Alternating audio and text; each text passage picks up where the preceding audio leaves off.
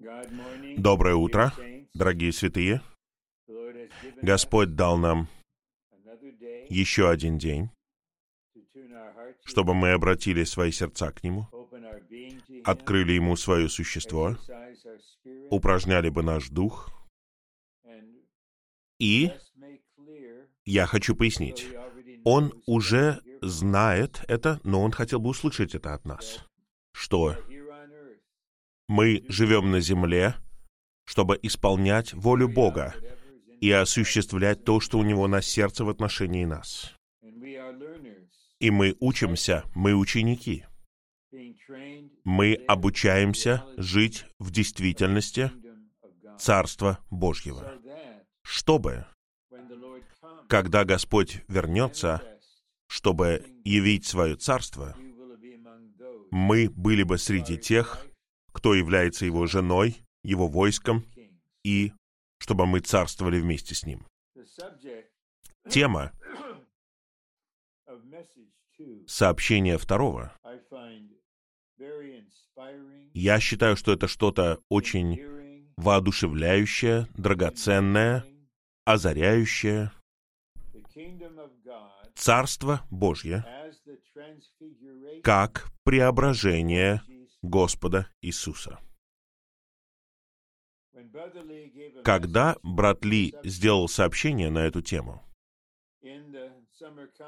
на летней конференции о Царстве в 1972 году,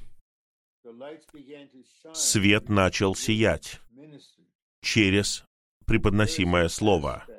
Есть аспект действительности Царства, которого я никогда не знал, мне это даже в голову не приходило. Сколько бы раз я не читал Евангелие.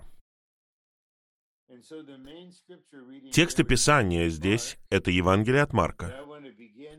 Но в самом начале я хотел бы прочитать вам несколько стихов из Евангелия от Матфея, 16 главы. И затем перейду к 17 главе. В этой главе Господь задал вопрос, «Кем люди считают меня?» И ученики упомянули какие-то вещи, которые говорились о нем, и он спросил их, «А вы что скажете?» И как мы знаем, Петр получил откровение от Отца, что Иисус — это Христос, Сын живого Бога. И Господь сказал ему, Он сказал, на этой скале, на этом откровении я построю мою церковь. Затем Господь сказал о своей нужде, о том, что Он должен пострадать, быть умерщвлен и быть воскрешен.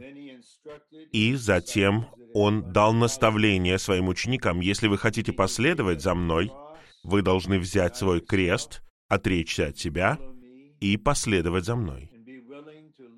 И вы должны быть готовы потерять свою душу жизнь ради меня, когда вы следуете за мной. Затем в 27 стихе он говорит о славе своего возвращения. «Ибо придет Сын Человеческий в славе своего Отца со своими ангелами. И тогда воздаст каждому согласно его делам. Истинно говорю вам, есть некоторые из стоящих здесь, которые еще ни в коем случае не вкусят смерти, как увидят Сына Человеческого, приходящим в Его Царстве. А теперь стих 1 из главы 17. «И спустя шесть дней Иисус берет с собой Петра, Иакова и Иоанна, его брата, и приводит их на высокую гору, отдельно от других. И он преобразился перед ними, и его лицо засияло, как солнце, а его одежда стала белой, как свет. И вот явились им Моисей и Илия, которые беседовали с ним. И пятый стих. Когда он еще говорил, вот светлое облако осенило их. И вот голос из облака говорит, «Это мой сын, возлюбленный, в котором я нашел отраду. Слушайте его». Средоточие здесь таково. Иисус говорит ученикам. Некоторые из вас, стоящие здесь, вот тут, со мной, вы не вкусите смерти, пока вы не увидите Сына Человеческого, приходящего в Его Царстве. Природное и обычное толкование этого таково, что эти ученики будут живы, когда Господь Иисус будет распят и воскрешен, и в то время, когда они еще будут жить, они увидят, как Он придет снова вместе со своим царством и в своем царстве. Но на самом деле это неправильное понимание. Потому что есть связь между стихом 28 и вторым стихом.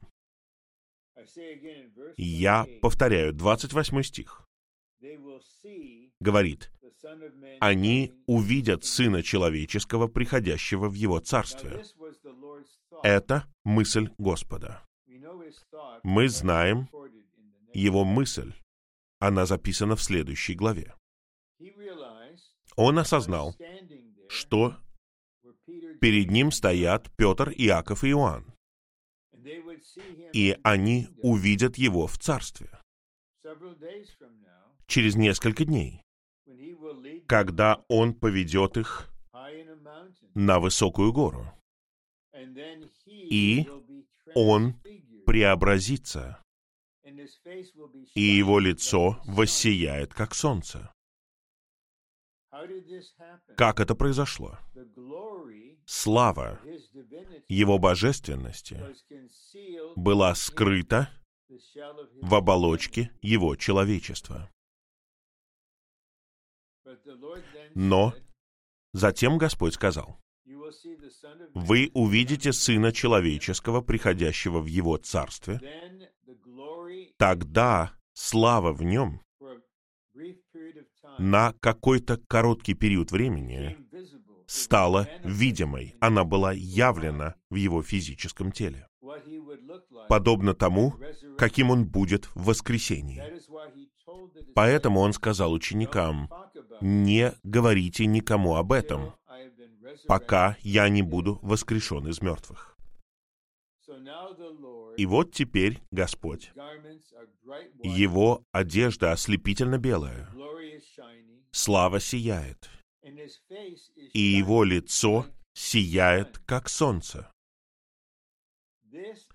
Это краткая картина, миниатюра Сына Человеческого, приходящего в славе Его Царства.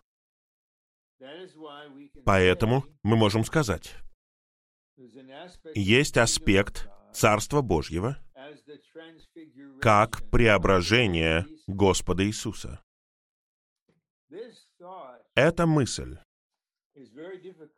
очень трудна для того, чтобы ее понял природный разум. Особенно, если есть много религиозных представлений. Потому что мысль такова. Только в будущем мы сможем увидеть это.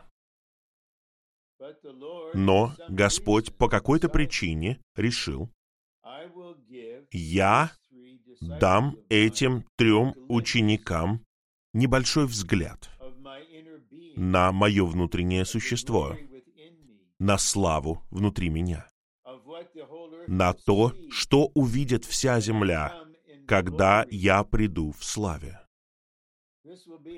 Это будет открытое проявление, когда Он придет на землю. Как говорится в книге пророка Малахии 4.2, Он воссияет, как солнце. Он придет и воссияет. Итак, что мы пытаемся понять? И это связано с нашим переживанием. Когда Господь привел своих учеников на вершину горы и был преображен перед ними, и его слава воссияла, Он дал им на мгновение увидеть, что произойдет, когда Он вернется и будет полностью прославлен со своей невестой войском. Поэтому эти стихи плюс Евангелие от Марка, 9 глава, мне стоит прочитать вам 9 главу, стихи с 1 по 13, чтобы мы увидели более широкую картину.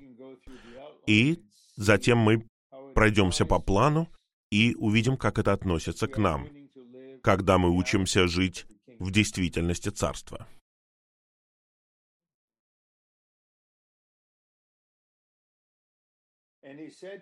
И он сказал им, «Истинно говорю вам, есть некоторые из стоящих здесь, которые еще ни в коем случае не вкусят смерти, как увидят Царство Божье, пришедшим в силе». И спустя шесть дней Иисус берет с собой Петра, Иакова и Иоанна и приводит их одних на высокую гору отдельно от других. И он преобразился перед ними. И его одежда стала блистающей, чрезвычайно белой, такой, как никакой белильщик на земле не может так выбелить. И явились им Илья с Моисеем и беседовали с Иисусом. И Петр, заговорив, сказал Иисусу, «Рави, хорошо нам здесь быть. И давай сделаем три шатра. Один тебе, один Моисею и один Илье. Ибо он не знал, что сказать, ибо они были сильно испуганы. И появилось облако, осеняя их. И раздался голос из облака, «Это мой сын возлюбленный, слушайте его». И вдруг, оглядевшись, они уже не увидели никого, а только Иисуса рядом с собой. И когда они спускались с горы, Он приказал им, чтобы они никому не рассказывали о том, что увидели, разве только, когда Сын Человеческий воскреснет из мертвых. И они удержали это слово, обсуждая между собой, что значит воскреснуть из мертвых. И они спросили его, почему книжники говорят, что прежде должен прийти Илья? И он сказал им, Илья действительно приходит прежде и все воссоздает. А как же написано о Сыне Человеческом, что Он многое претерпит и будет уничижен? Но говорю вам, что действительно Илья пришел и сделали с ним все, что хотели, как и написано о нем. Итак, это контекст. Господь направляется в Иерусалим. В глазах, особенно религиозных вождей, Он будет уничижен, Он будет распят.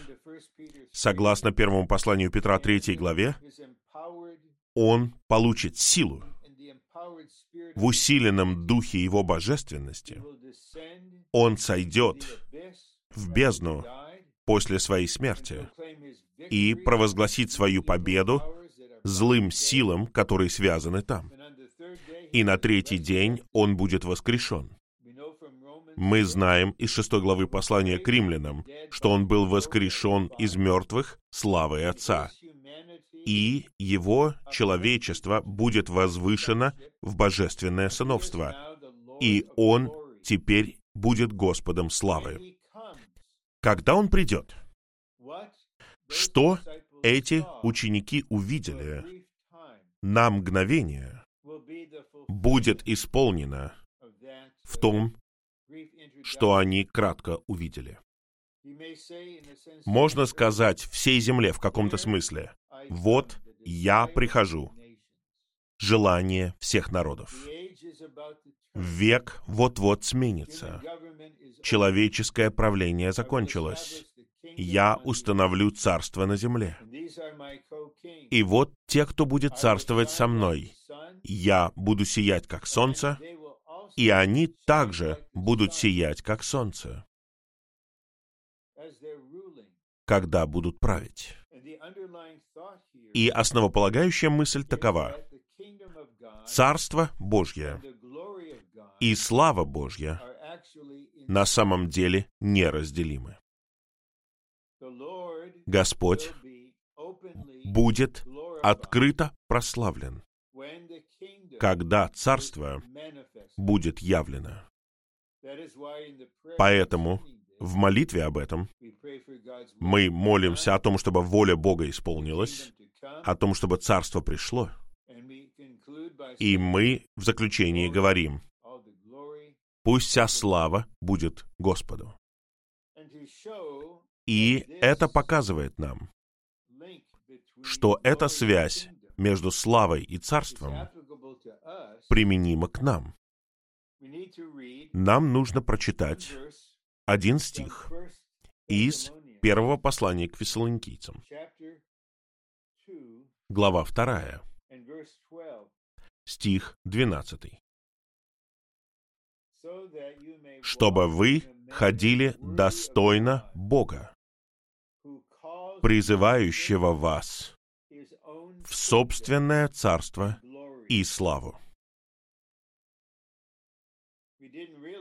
Мы не осознавали этого, я вот точно не осознавал,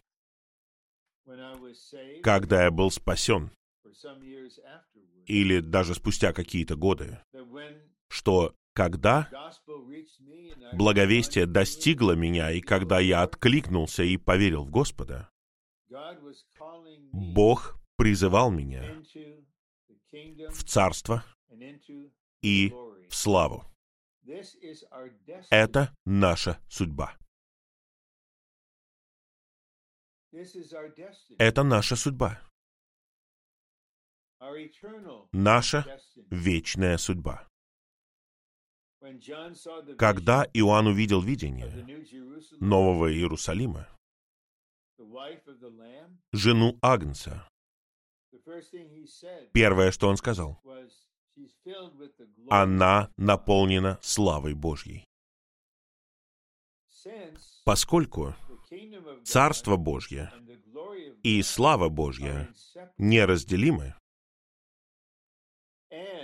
и поскольку мы родились в Царстве Божьем, как в сфере божественной жизни, и благодаря этой жизни мы переживаем действительность Царства,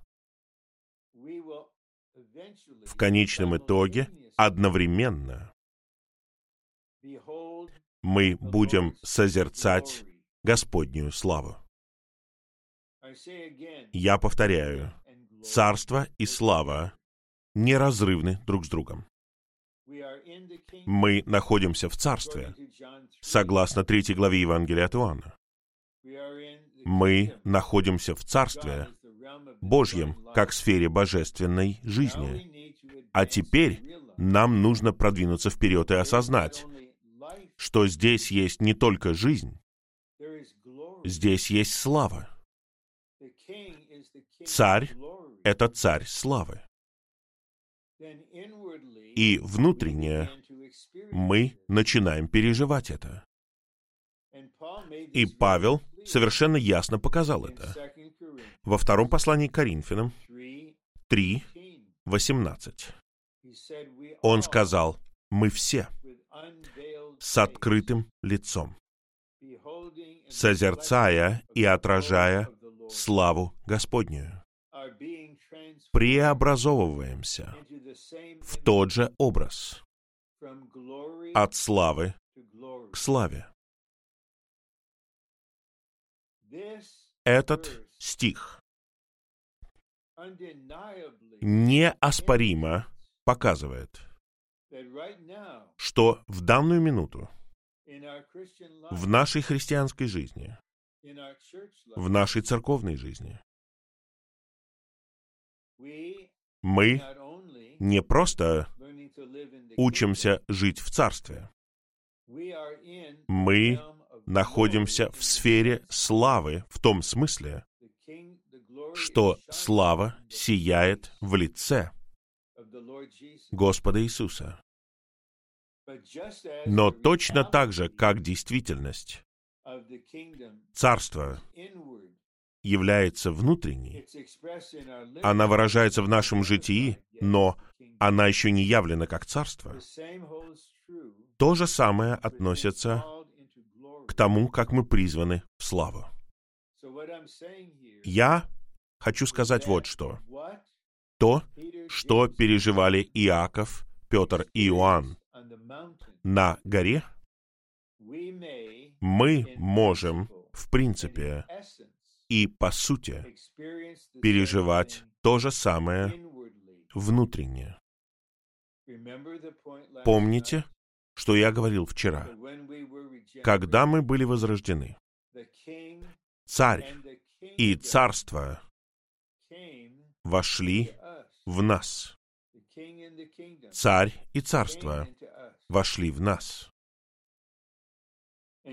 И точно так же, как царь и царство вошли в нас, теперь мы видим другой аспект царства.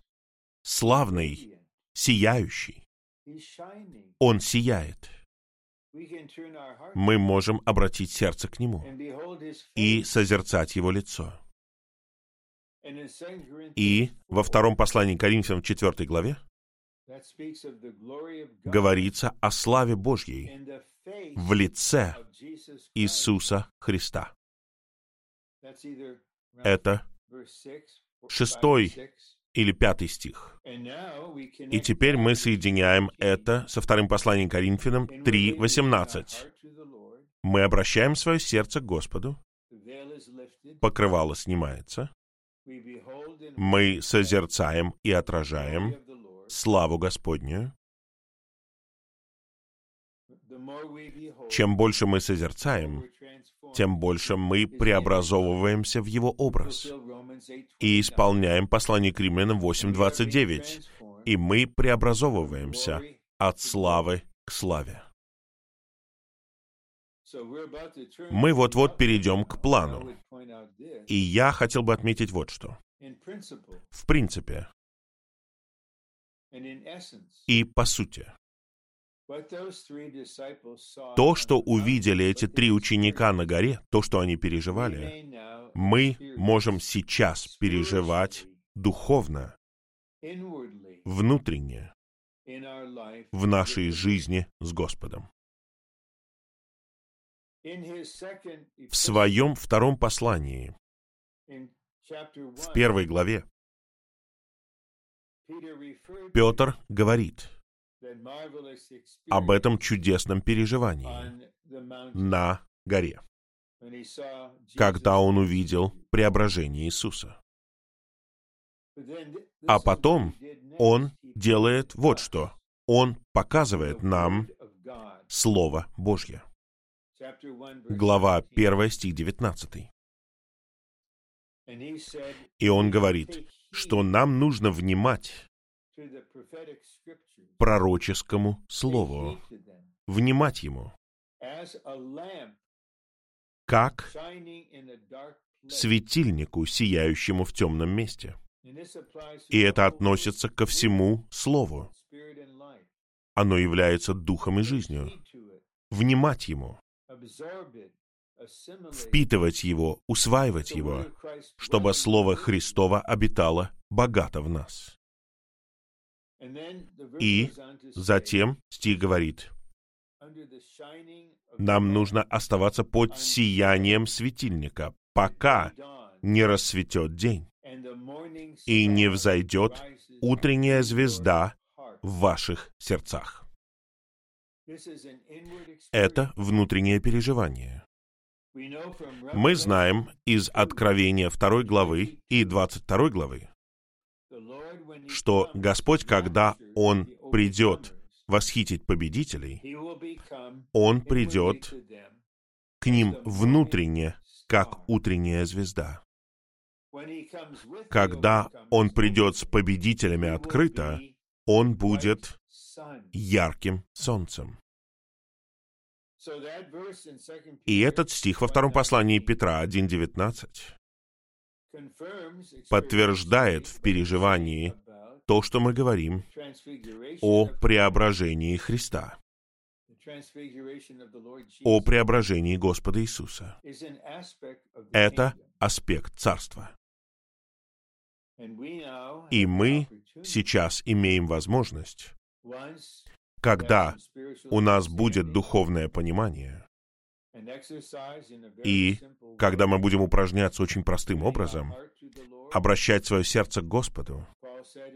Павел говорит во втором послании Коринфянам 3.16, когда сердце обращается к Господу, покрывало снимается. Теперь мы созерцаем и отражаем славу Господнюю, потому что в нашем духе мы созерцаем царя с его царством. И в дополнение к упражнению нашего духа мы впитываем пророческое Слово Божье, особенно в это важное время, когда мы приближаемся к завершению этого века. И это Слово будет светильником, сияющим в темном месте не только в мире, но оно будет сиять в нас, пока не останется никакой тьмы в нас. И тогда внутренне у нас будет ощущение, что расцветает новый день. Господь грядет, грядет царство.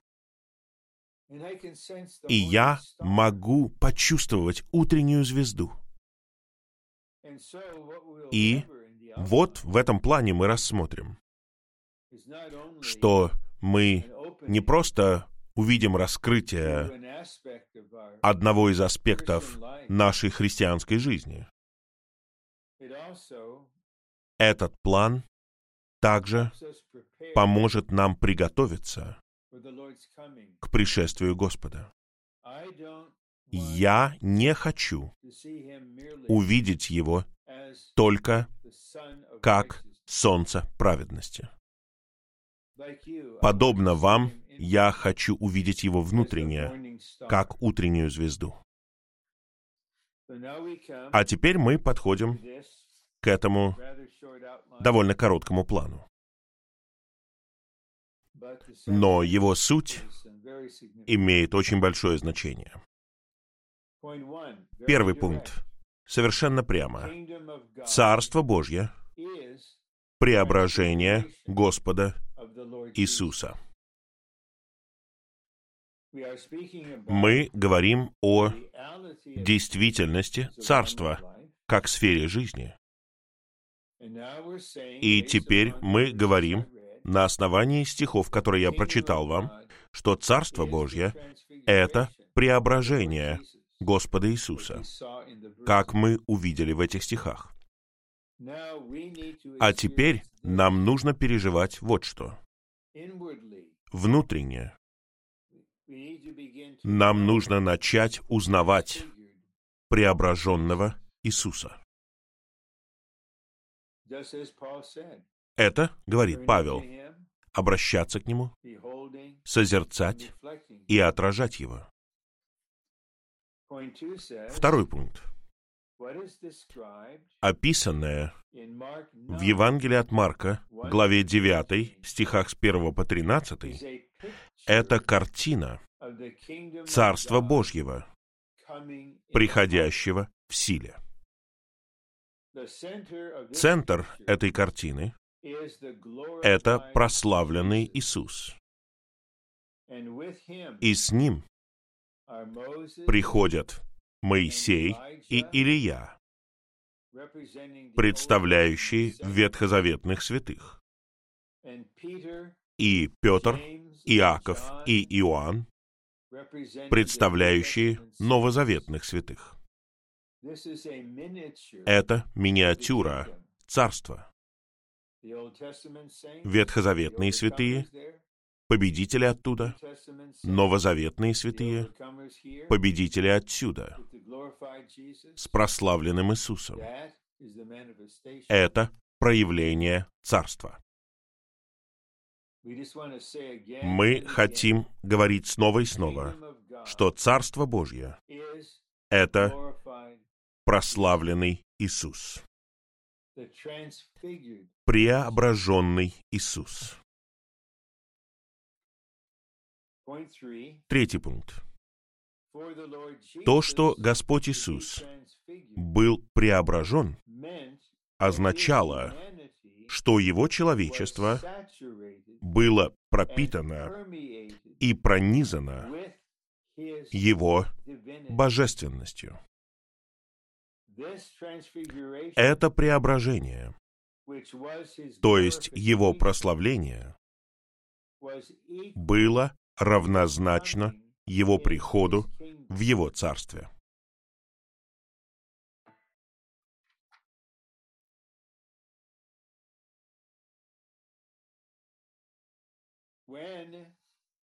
Когда Бог послал своего Сына, когда Сын пришел, как Бог, Слово, которое стало плотью, единородный Сын Божий пришел, облегся в человечество, и в результате стал Сыном Человеческим. Он принес Бога в человека, божественность в человечество. Когда Господь был воскрешен, Дух Его божественности пропитал и пронизал Его человечество и прославил Его. Поэтому, я повторяю, Господь наставил учеников. не говорить о том, что они видели. Он знал, что они пришли в большое возбуждение и могли говорить, «Смотрите, что мы видели на горе». И кто знает, что могло начать распространяться, и они послушались его не говорить об этом, пока Сын Человеческий не будет воскрешен. Почему? Потому что именно в Его воскресении Сын Человеческий был прославлен. Помните, в 17 главе Евангелия от Иоанна, когда Господь молился чудесной молитвой, Он в самом начале сказал, «Отец, прославь Твоего Сына, славой, которая была у него прежде основания мира. Отец в божестве, я имел вечную славу, как вечный сын. А теперь я сын человеческий, который должен умереть и воскреснуть.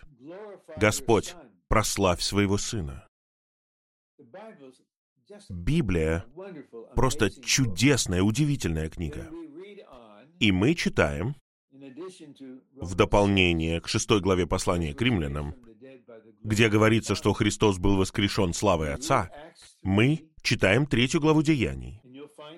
И вы видите там, если посмотрите,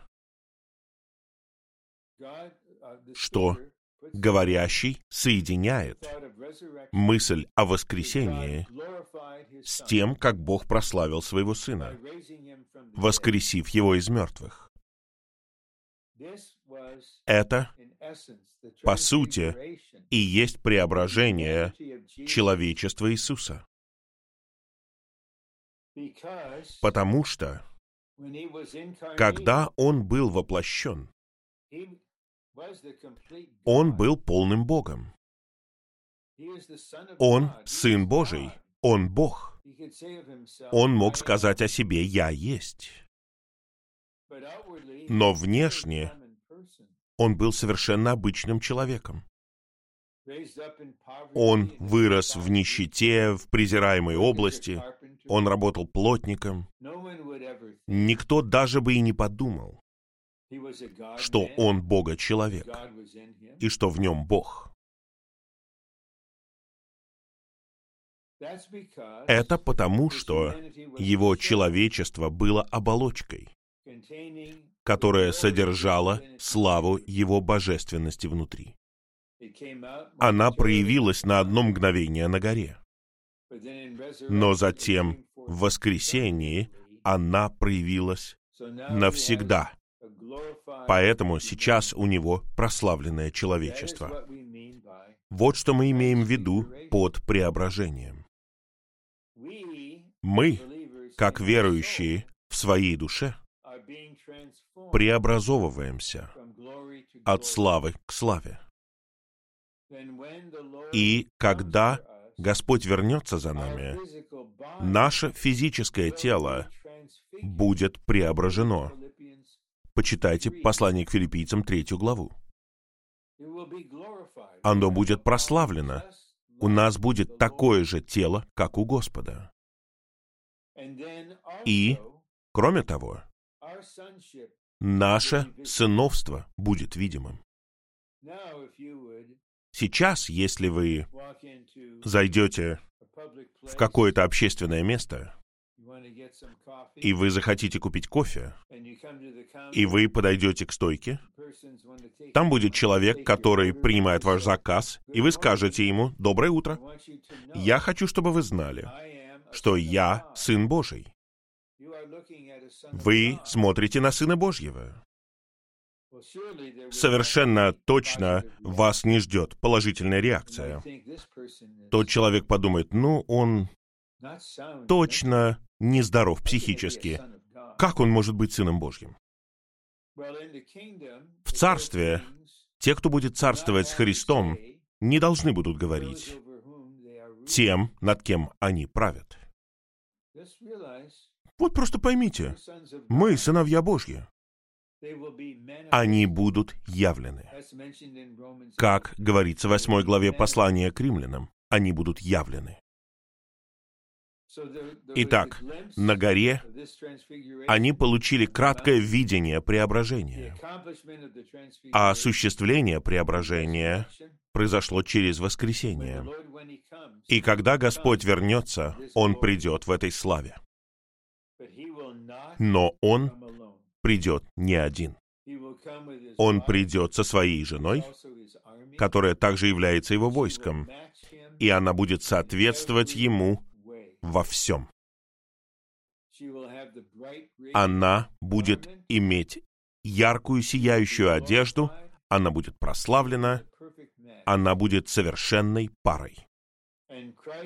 И Христос со своей невестой войском сойдет на землю, покончит с врагом в битве при Армагеддоне, упразднит человеческое правление и проявит царство на земле. Я повторяю то, что я говорил вчера. То, что будет явлено в тот момент, это действительность, которая развивается сейчас. И не трудно войти в действительность того, чтобы созерцать и отражать преображенного, прославленного Иисуса. Павел говорит нам, обратите свое сердце, откройте свое существо. Он в вас. Сейчас Он в вас. Мы все, мы можем сделать это совместно.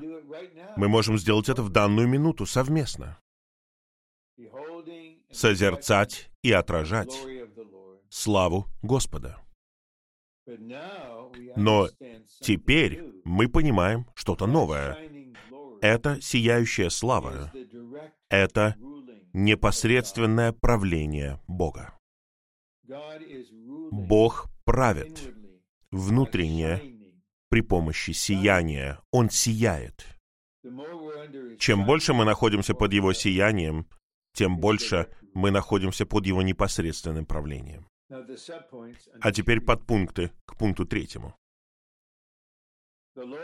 Слово Господа в стихе первом о приходе Царства Божьего в силе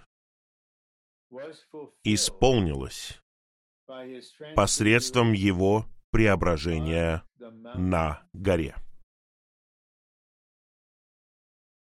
Б. Преображение, сияние Господа Иисуса было Его приходом в Его Царстве. Где есть Его преображение, там есть приход Царства. Итак, в нашем развивающемся переживании,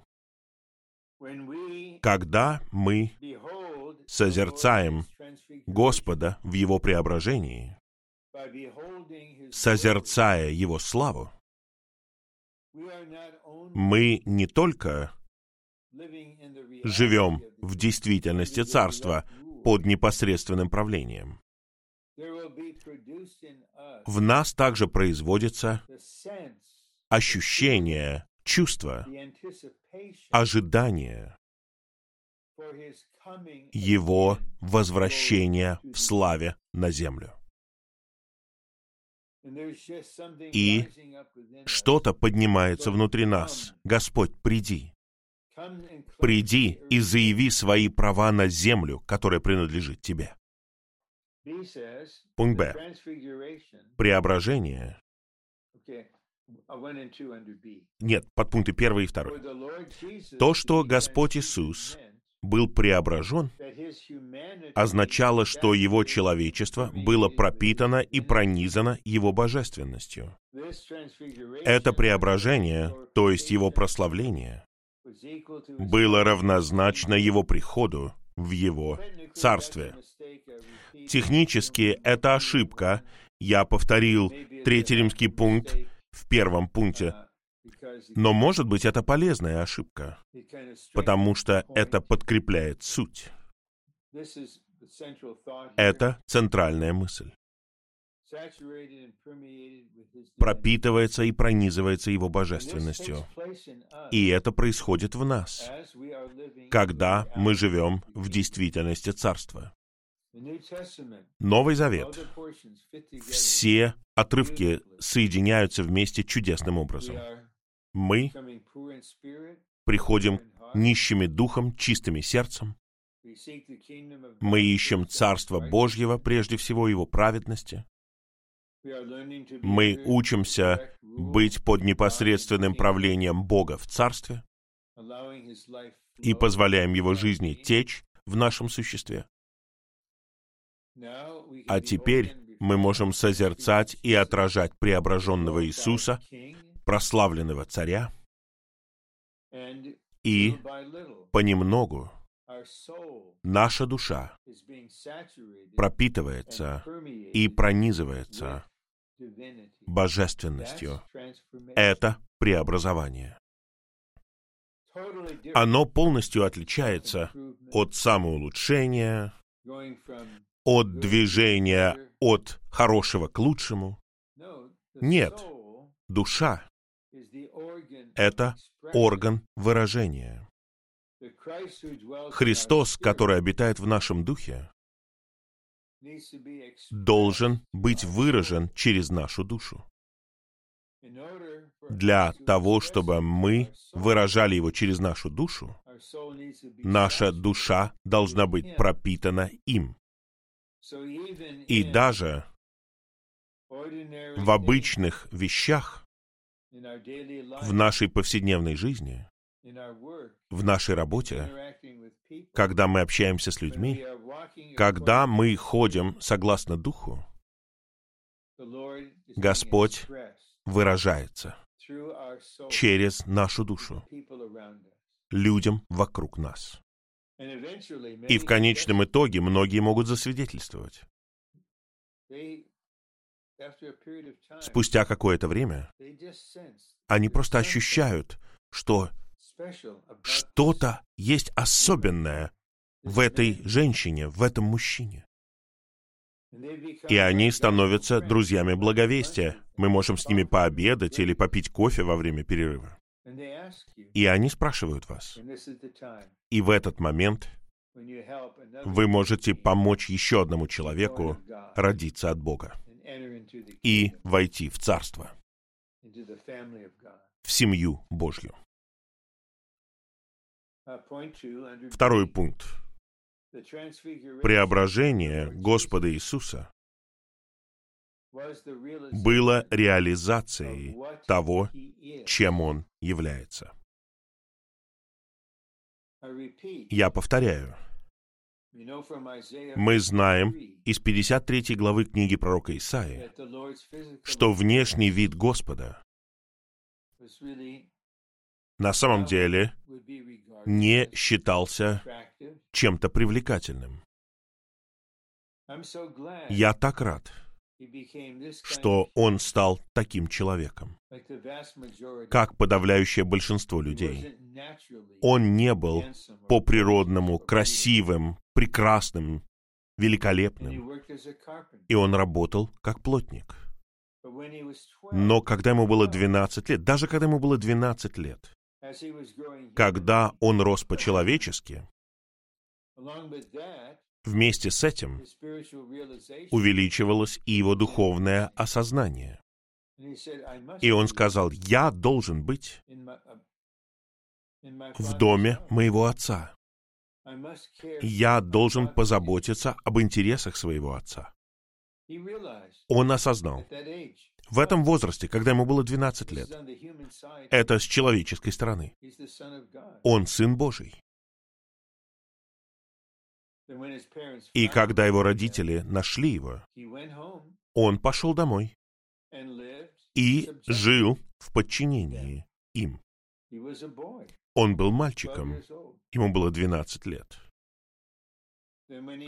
И когда он начал свое служение, он не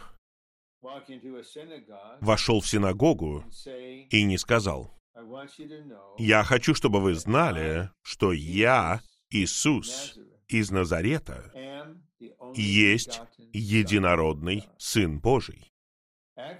На самом деле, почитайте Евангелие от Иоанна. Это была главная причина, по которой религиозные деятели убили его. Они сказали, этот человек осмеливается утверждать, что он Сын Божий. Это богохульство. И когда он был на кресте, помните это? Первые три часа люди просто хулили его, издевались над ним. И говорили, если ты Сын Божий, сойди с креста, мы поверим в тебя. И они говорили, ты спасал других, а сам себя спасти не можешь. Даже там, на кресте, он не сошел. Предположим, он бы так и поступил. Он бы вырвал гвозди и сошел с креста. Чудо! Я так рад, что он этого не сделал. Вместо этого, то, чем он был, осталось скрытым. Поэтому он мог умереть за нас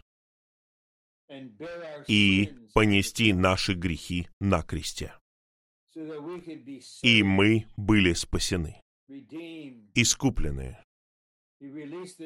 Он высвободил божественную жизнь. Но в воскресении, все равно его увидело лишь небольшое число. И Савл Тарсянин, которого мы знаем как Павел, увидел славного, воскрешенного, вознесенного Иисуса Христа. И теперь по всей земле мы слышим несказанное богохульство, проклятие, бунт против Бога. Но мы знаем из первой главы Откровения, восьмого стиха, что Господь придет на облаке, и вся земля узнает, кто Он. Потому что Он придет как преображенный Иисус. Прославленный Господь Иисус. Вместе со своей преображенной и прославленной невестой войском. Какая по всей земле произойдет радикальная перемена? В. Это очень полезный пункт. Царство — это сияние действительности Господа Иисуса. Быть под Его сиянием значит быть в Царстве. Если всего лишь хотя бы один этот пункт из того, что я говорю, или из этого плана останется у вас, тогда вы будете благословлены. И я буду воодушевлен. И Господь будет счастлив. Я прочитаю его еще раз. Царство — это сияние действительности Господа Иисуса. Прежде чем эта действительность сможет воссиять через нас, она должна сначала воссиять в нас. И это нечто личное. Никто не может делать этого за других. Мы можем помочь другим понять это, но именно дух действительности вводит нас во всю действительность. Действительность включает в себя действительность царства. И если говорить более конкретно о том, что мы сейчас упоминаем, царство как сияние действительности. Мы не просто сейчас в действительности, и мы учимся жить в этой действительности. Теперь мы начинаем видеть, что когда мы живем в действительности царства, мы живем под сиянием преображенного Иисуса. Итак, чем больше мы находимся в действительности, тем больше мы под сиянием, и чем больше мы под сиянием, тем больше мы в действительности. Быть под Его сиянием значит быть в Царстве. Сам Бог есть свет. Он свет. В нем нет никакой тьмы. Первое послание Иоанна 1.7. Если мы ходим в свете, как Он есть в свете, то мы имеем общение. И кровь Иисуса, Его Сына, очищает нас от всякого греха. И первое послание к Фессалоникийцам, пятая глава. Павел говорит, однажды вы были тьмой. Вы были тьмой. По всей стране, дикторы на телевидении, повсюду. Они не просто во тьме, они являются тьмой. И Павел добавляет, а теперь вы свет в Господе. Вы — свет. Ваше существо постоянно меняется. Вы были тьмой, а теперь вы свет. Не в себе, а в Господе. И мы знаем, что Господь сказал в Евангелии от Иоанна 8.12, «Я есть свет мира». Но мы также знаем, что в пятой главе Евангелия от Матфея Он говорит нам, людям царства, «Вы — свет мира». Вы. Поэтому этот вопрос, сияние Иисуса, для меня это одно из самых драгоценных переживаний, которое только возможно, на постоянной основе. День за днем. Мы обращаем свое сердце Господу, открываем свое существо, применяем его в вере как действительность всех приношений. И мы созерцаем и отражаем Его славу. И эта слава сияет, и вот мы в действительности Царства. А теперь в четвертом разделе мы рассматриваем это преображение с другой стороны. А именно, мы знаем из других отрывков в Евангелиях, что в своем служении Господь пришел как сеятель. Он сеял обильное семя. И семя падает на разные типы почвы. И в хорошей почве семя может развиваться. Итак, семя — это Слово Божье, которое также означает Бога как Слово, и Он сеется в нас. Все мы имеем семя. И когда брат Ли говорит об этом, он использует пример цветка.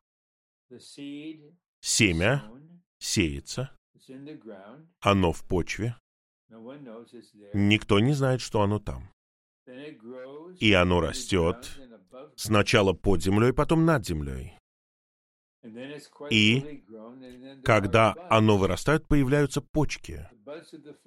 Почки цветов, но они закрыты.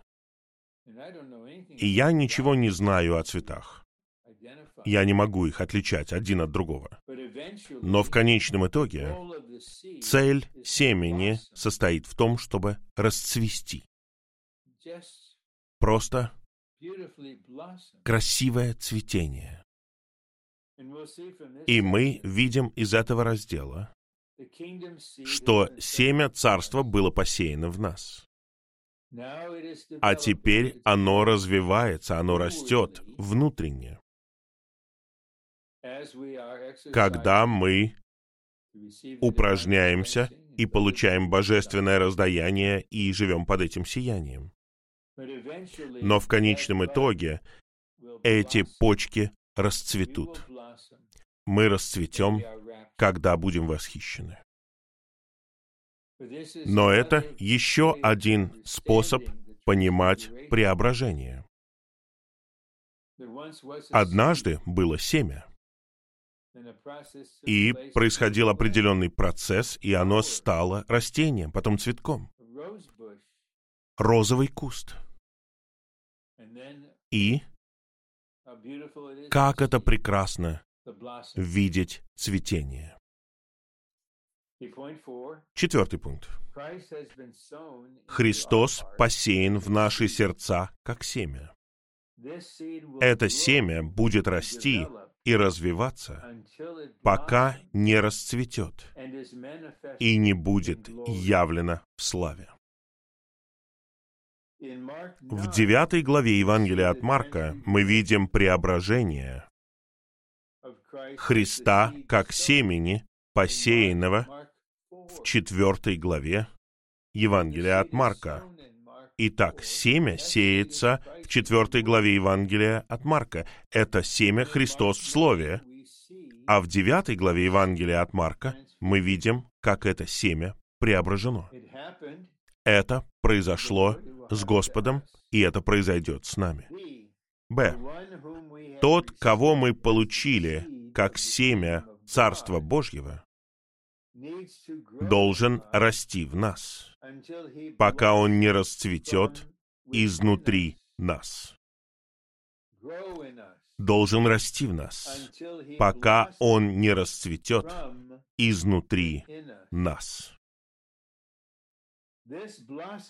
Это цветение будет преображением Господа в нас, в практическом, связанном с переживанием смысле.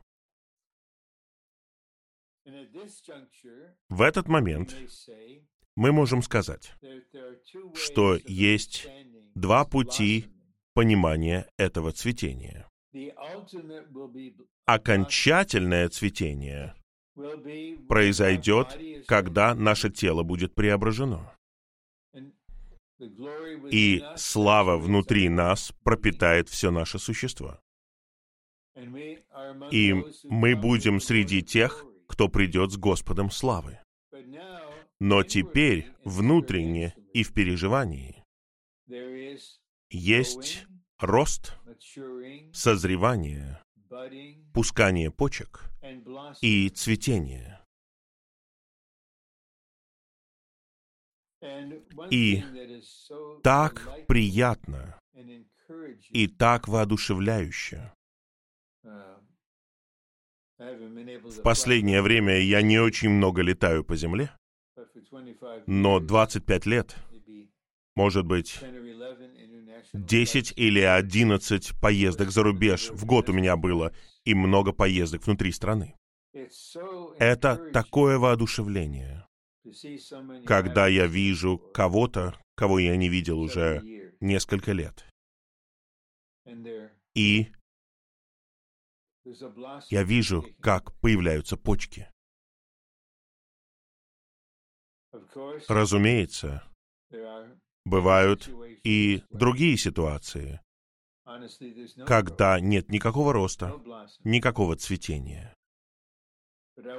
Но я хотел бы подчеркнуть положительную сторону. Сегодня, пусть сегодняшний день будет днем, когда семя растет в нас. Господь, сегодня дай нам нормальный рост на сегодняшний день, в чем бы он ни состоял. Мы не хотим получить искусственные цветы, правда ведь? Их можно произвести за короткое время. Но это подделка. Действительность является органической. Это что-то живое. Она развивается постепенно. Нам нужно видеть разницу. Мы не идем путем чего-то искусственного. Мы живем в действительности, в действительности Царства. Пункт В. Когда Христос преображается в нас, это преображение становится Царством Божьим, правящим над всем в нашей жизни.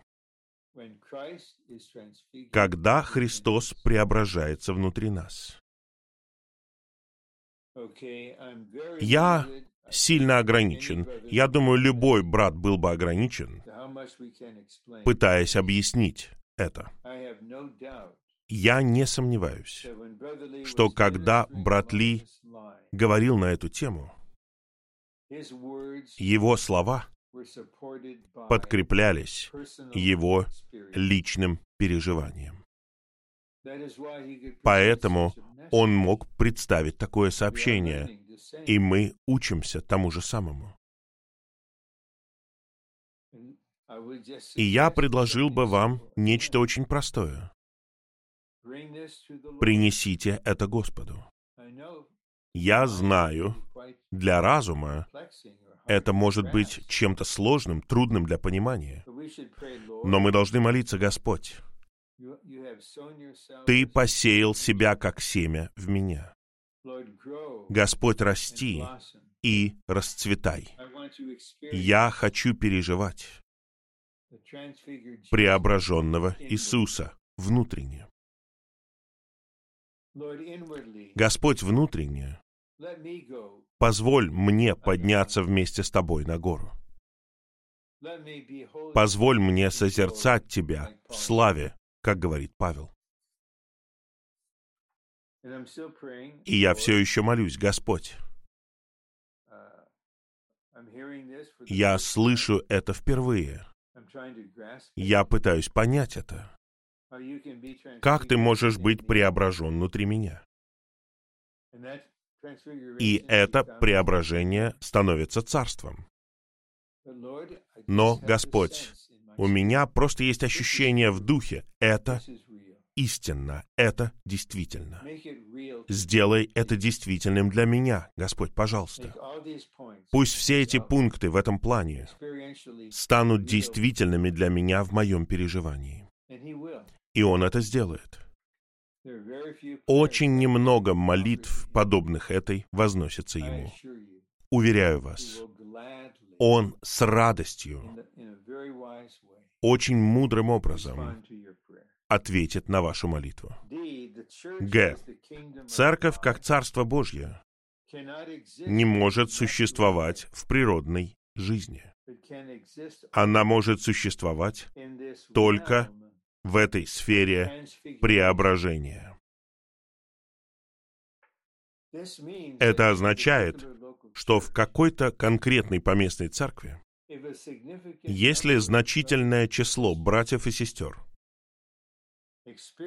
будут переживать это внутреннее преображение Господа Иисуса, приготовьтесь. Эта церковь будет преображена. Да, в смысле развития, в виде развития. Но это будет очевидно, особенно тем, кто приезжает туда, особенно для приезжающих соработников. Вы увидите, что что-то происходит там. Не просто в этом брате или в той сестре, а в церкви в целом. И тогда человек осознает, они идут на определенные жертвы, они платят определенную цену за это потому что они следуют за шагами в говорении Господа. Он сказал, вам нужно отречься от себя, взять свой крест и следовать за ним. Следовать за ним, даже если это приносит страдания вашей душе.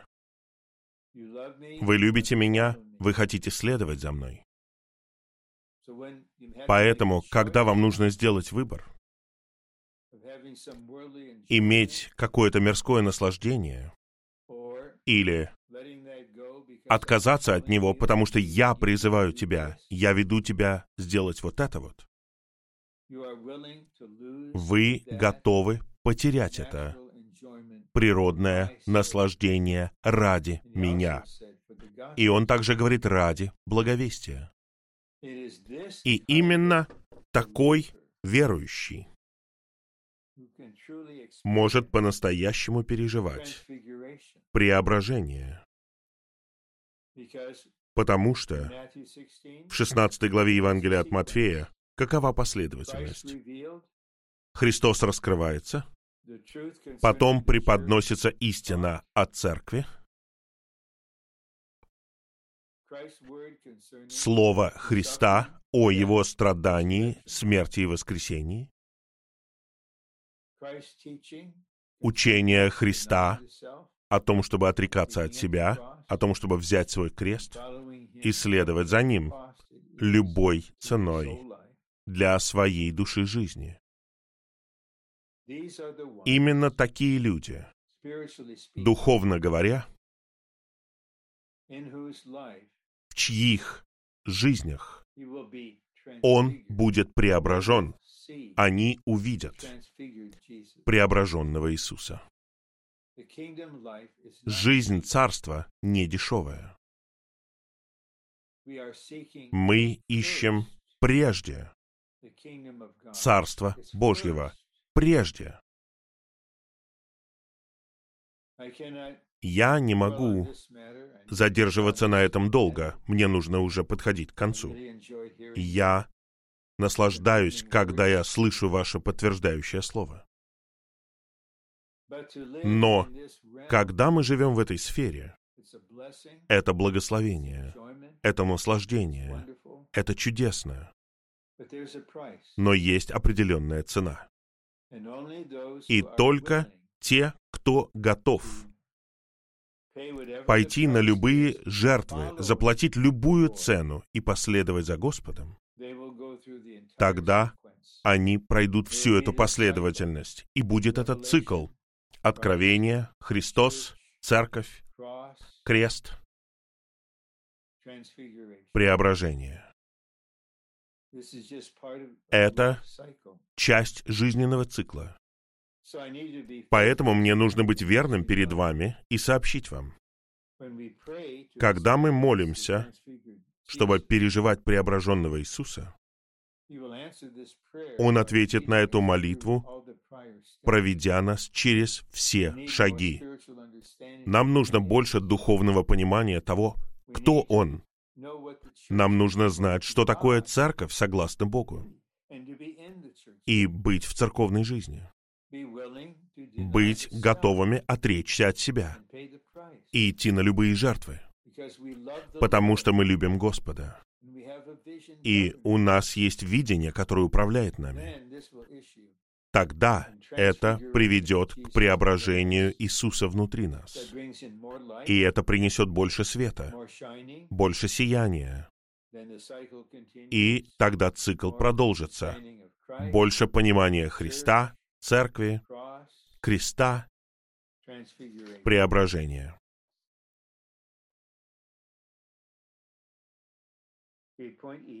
Пункт Д. И мы подходим к концу.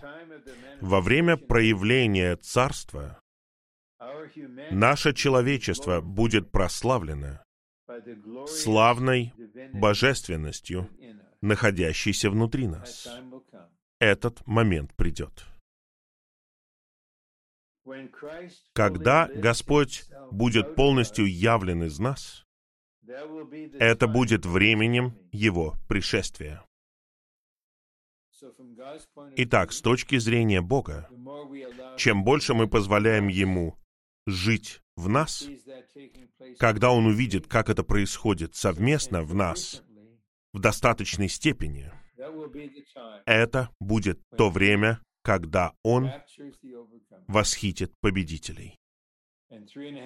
И три с половиной года спустя Он вернется с ними, как царь славы. И последний пункт. В тысячелетии побеждающие верующие будут с Христом в яркой славе Царства в яркой славе Царства. Будет больше света даже в окружающей обстановке. Света будет больше, чем видела Земля. И вся обстановка будет благословенной. Все будет процветать внешне и физически. Это будет проявление. Но в заключении я скажу вот что чтобы участвовать в проявлении Царства и с Его славой, нам нужно научиться по-настоящему быть смиренными учениками и научиться жить в действительности Царства Божьего. И это бремя нашей небольшой конференции.